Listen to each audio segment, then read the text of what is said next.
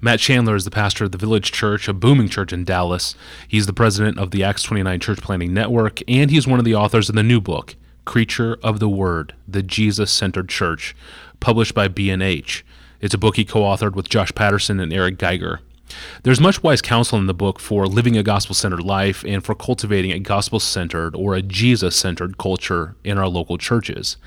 And in particular, this book is especially strong when it comes to stressing the importance of honesty with our personal sins. Here's one excerpt from the book to explain what I mean. This is what they write, quote, "The cross should continually testify to us that God fully knew we would need to be justified. Therefore, unconfessed sin is actually the foolish decision to run away from our healing and growth rather than toward it. We hang on to things we believe will satisfy us, thinking we need these things more than what God offers to provide. But how can we rejoice in and worship the majesty of a loving and forgiving God if in practice we don't believe he loves and forgives, if in practice we don't believe the gospel?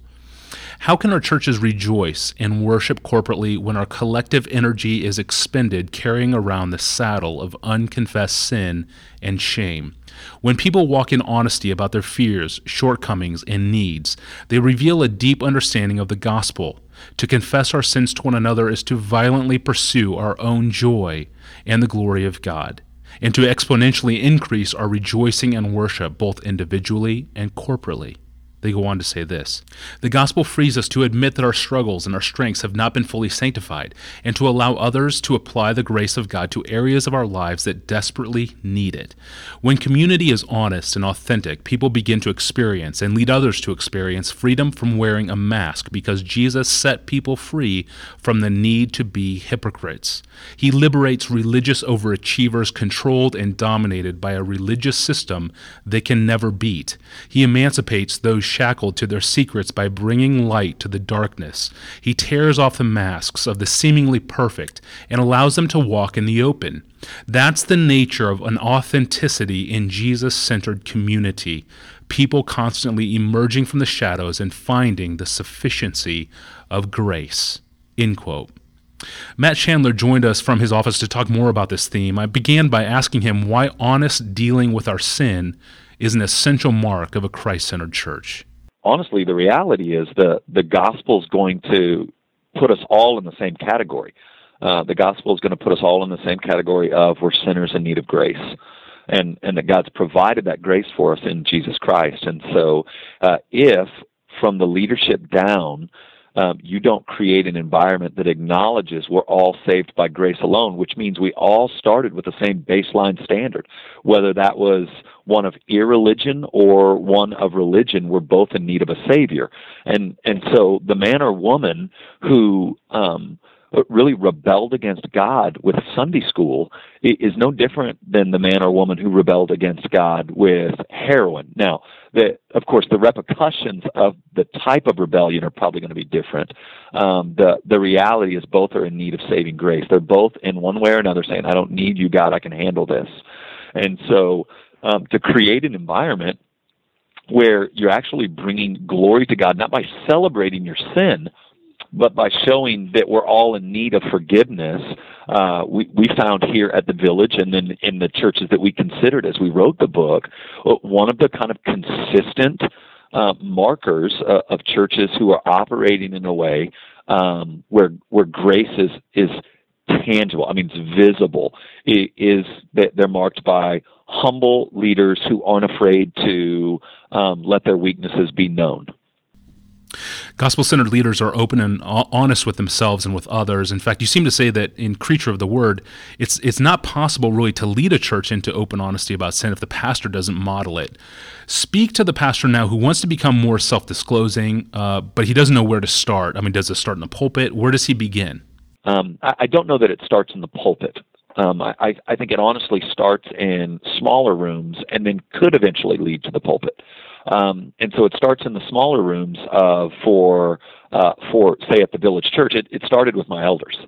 And, and created an environment in the elder room where we could go, you know what, I haven't been the type of husband this week that, that God would have me be. I, I need some prayer. I'm not seeing correctly this. I've got some issues here. Or uh, I've had to ask my um, 12 year old daughter for forgiveness twice this twice this week because I've just been short. I think I'm short because of this, and then we begin to dig around, and then we just begin to pray for that that man, and and then follow up with him afterwards and go, okay, how is it better?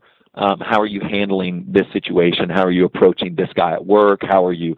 And so for us, it started in the elder room, and and then and then from the elder room, and it just started permeating culture, so that uh, I'm at a place right now where I feel very safe in regards to uh, being honest. In fact, um, last week um, in, in my sermon, uh, I, I've, I've got a scan coming up on March 5th, and I, I have felt um, for whatever reason, a lot more anxiety about this scan than the last few.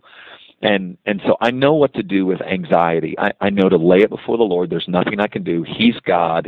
His will's going to happen. I, I, I know I'd like for it to go a certain direction, but when all said and done, that's in God's hands. I know that. I know He loves me. I know nothing that happens to me will be punitive, and and I just continually lay that at His feet. But one of the things I've learned about myself is that in those seasons of anxiety, there'll be a low grade agitation um, that kind of takes over my interpersonal relationships. And and so all of a sudden I'm far more agitated at home. I'm more agitated with um, people at the office. I'm more agitated with even some of our um, uh, our members who I wish they would just you know do this that they know is right and they know what the word of god says and they and so i i literally said that from the pulpit this weekend that i'm i'm i'm anxious and that in that anxiety, I think I'm doing right before the Lord. And the byproduct, though, of that anxiety has been a type of, um, uh, honestly, a type of um, agitation that, that has made me interact with my wife and kids in in this past week in, in ways that aren't godly and um, and fall short of what God would have for me. But praise God that Christ has covered that. I'm able to say that to you, and and and so I think the more the pastor wears the cape, uh, the the more he sets up his people to feel as though he knows God differently than they do and that he is beyond them. He all of a sudden becomes Michael Jordan and and they're barely on the team. And and man that's just not helpful. We will be praying for your scan on March 5th. Thanks for sharing that with us, Matt. Um, speak to speak to the person now who would say, "Okay, in light of your uh, your brain scan that's coming up, in your anxiety. I mean, you've confessed this anxiety to the Lord, Matt. So why are you confessing this anxiety to other people then? Well, I mean, I, I mean, the the simple answer is is the Bible would teach us not to just confess unto the Lord, but confess one to another. And that sin, in some very real ways, loses its power when it's no longer secret or private, but becomes a community project. Well said. Yeah, in the book you talk a lot about running away from sin, running and hiding in the shadows. I mean, what what makes it so easy to run to the shadows? Oh man, well I can tell you why I think we run to the shadows. I want to be awesome. I mean, that's why I I want people to think that Matt Chandler knows his Bible better than I know it. I want people to think Matt Chandler is one of the greatest preachers ever. I want those are wicked areas of my heart, and and I feel like at this point, 38 years old, been faithfully trying to follow the Lord for 20 years now. I think in some manner or another, I'm going to have to always lay those things down before the Lord. And and so what I've even had to learn to do um, what I've even had to learn to do is sometimes I know what's right and I'll do it even though my heart's not there at all. And so I've found myself in particular with my elders and, and senior level staff, if they'll come in and try to commend me for doing something that I knew was right, but my heart wasn't in it, I, I found myself even now in that going, well, thank you for that. I did know that's what I was supposed to do, but I'll tell you that's not where my heart is. Here's where my heart actually is and I, I've had to tr- to try to battle my own heart in those areas. Uh, I've had to just be really at a gritty level honest about where my heart actually is. And then here's the thing I feel so safe there because it's not going to gain ground on me if, if every time I feel it flare up, I'm just throwing it out there for people to know that I'm not as godly. Like this Matt Chandler creature, to me, he's like a mythical creature. He's like a Oompa Loompa, uh, you know, a, a, a unicorn or something. I, I mean, to, I'm just a brother trying to faithfully follow the Lord day in and day out. Um, still got my wrestles, still got my struggles, and I think that's true about everyone.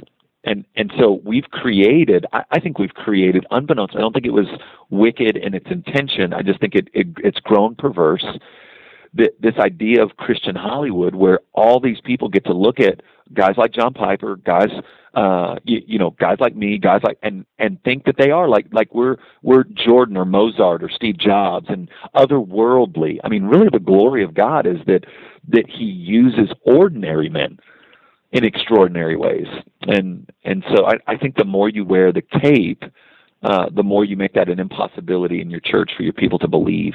And and so we run to the shadows because in the shadows um, we can be seen as lovelier than we are. That's well said. Yeah. In, in, light of that, I mean, do you think it's possible to gauge a church's understanding of the gospel by how humble they are in disclosing personal sin? I mean, whether it's in a care group or an accountability group, wherever it is, is that a measure of how well a church understands the gospel? I know. I, I know some people would strongly disagree with me here, but I believe it is. In fact, I'm looking for that in the guys that we plant churches with. I'm looking for that in churches that we partner with.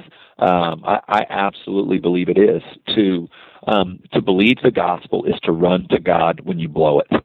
If there's no category for you to blow it, then then I get confused on how all of this works. So so for me, I'm looking for a guy walking in humility who can own his weaknesses, who's aware of them, and and when he stumbles and falls, um, runs to the gospel and makes known this is a place I have a tendency to stumble and fall. So much of your book gets down into the the details of how this Christ-centered life gets lived out. Uh, give us a situational example of what this looks like. I mean, how does a Godward perspective serve a, a fellow brother in Christ in the matter of, let's say, a, the sin of coveting? When when you covet someone else's life, someone else's stuff, really what you're doing is you're making an accusation against God because people what people do is like, oh, surely that's not that big of a deal that I, I want that and think that I deserve that more than they deserve that. But really, what they're doing in that moment is making an accusation against God that God is not good, that God does not have their best interest at heart, that God does not know what's best for them, and that what all said and done, God is unloving and unaware of what they really need and and and need to have to flourish. And and so really what you're doing when you covet is you're making an accusation against God. You're shaking your fist at the heavens. But people don't see coveting like that. They they see it. So what we've tried to do historically with a brother who is confessing sin, but not necessarily repentant, is we want to sit him down and help him understand this is the offense this is to God. This is what you're doing in regards to the holiness of God by choosing this thing over um, God's revealed will in the scriptures. And and so sometimes you have to do things like that. And then, man, it's been my experience that some guys need a guide that's smarter than I am. And so uh, we've got great biblical counselors here, and um, we've plugged some guys into biblical counseling for that. A pastor's model is really key in all this. It's a point that comes out in the book. I mean, what what are you as a pastor seeking to model at the Village Church? What, what I've come to to see that that really is encouraging in in some ways is that the people of the Village Church, in in a lot of ways, need to see my strengths they need to see my love for the Bible. They need to see my passion for Him to be known and worshiped and, and glorified in. But they just as much need to see that I'm human, that um, that I get frustrated, that I have to apologize to my kids, that my wife and I still will um, uh, occasionally have an insolvable, unsolvable situation with one another that requires a, a mediator come in and help us out, and we're very much in love with one another. But that's a reality. We were raised differently. We're different backgrounds. We're very different personalities, and and so uh, for the village church to hear that allows them all to breathe, to be serious about the Word of God, and to understand that in their serious devotion to God, they're still going to have hiccups that should drive them back to the Lord, where they don't need to hide, they don't need to pretend that they're okay if they're not okay. Matt, speak to the person who who knows this is right. They know there's something that they need to confess to a brother in the Lord. They're afraid. They don't know where to begin. What are some few baby steps to take here to begin? Yeah, I mean, my my encouragement is going to be always that you would start very small with a single trusted friend who who who's your peer um, who who you respect and, and who you know to take seriously the things of God. And and then it, once you've got that two, then I think you just slowly grow that circle. You you add a third, you add a fourth, you add a, a, a fifth, and over time, like this is baby step stuff. So if you're a pastor listening to this podcast and your your issue is porn, I do not in any way recommend that you get up on Sunday morning in your sermon and just throw that out to the congregation. Uh, that that lacks wisdom. Uh, it, it's foolish. Uh, but what I am saying is that that does need to be and and and that does need to be confessed and does need to be dealt with uh, in in a very serious way, um, and and not just continue continually pushed back into the shadows. And so start small, start with a single guy, or if God's blessed you with a few guys, um, check your pride at the door. You don't need to be their hero. Uh, you need to be a brother with them, and and and confess your sins. That was Matt Chandler. He's the pastor of the Village Church in Dallas, and he's also the president of the Acts 29 Church Planting Network. He's also the author of the new book, Creature of the Word, The Jesus Centered Church, published by B&H in October of 2012. It's a book he co authored with Josh Patterson and Eric Geiger. Thank you for listening to this Authors on the Line podcast. This free podcast is supported, produced, and distributed by Desiring God in Minneapolis. You can subscribe and find a full archive of episodes by searching for Authors on the Line in the iTunes Store or watch for new episodes online at desiringgod.org forward slash blog. I'm your host, Tony Reinke. Thanks for listening.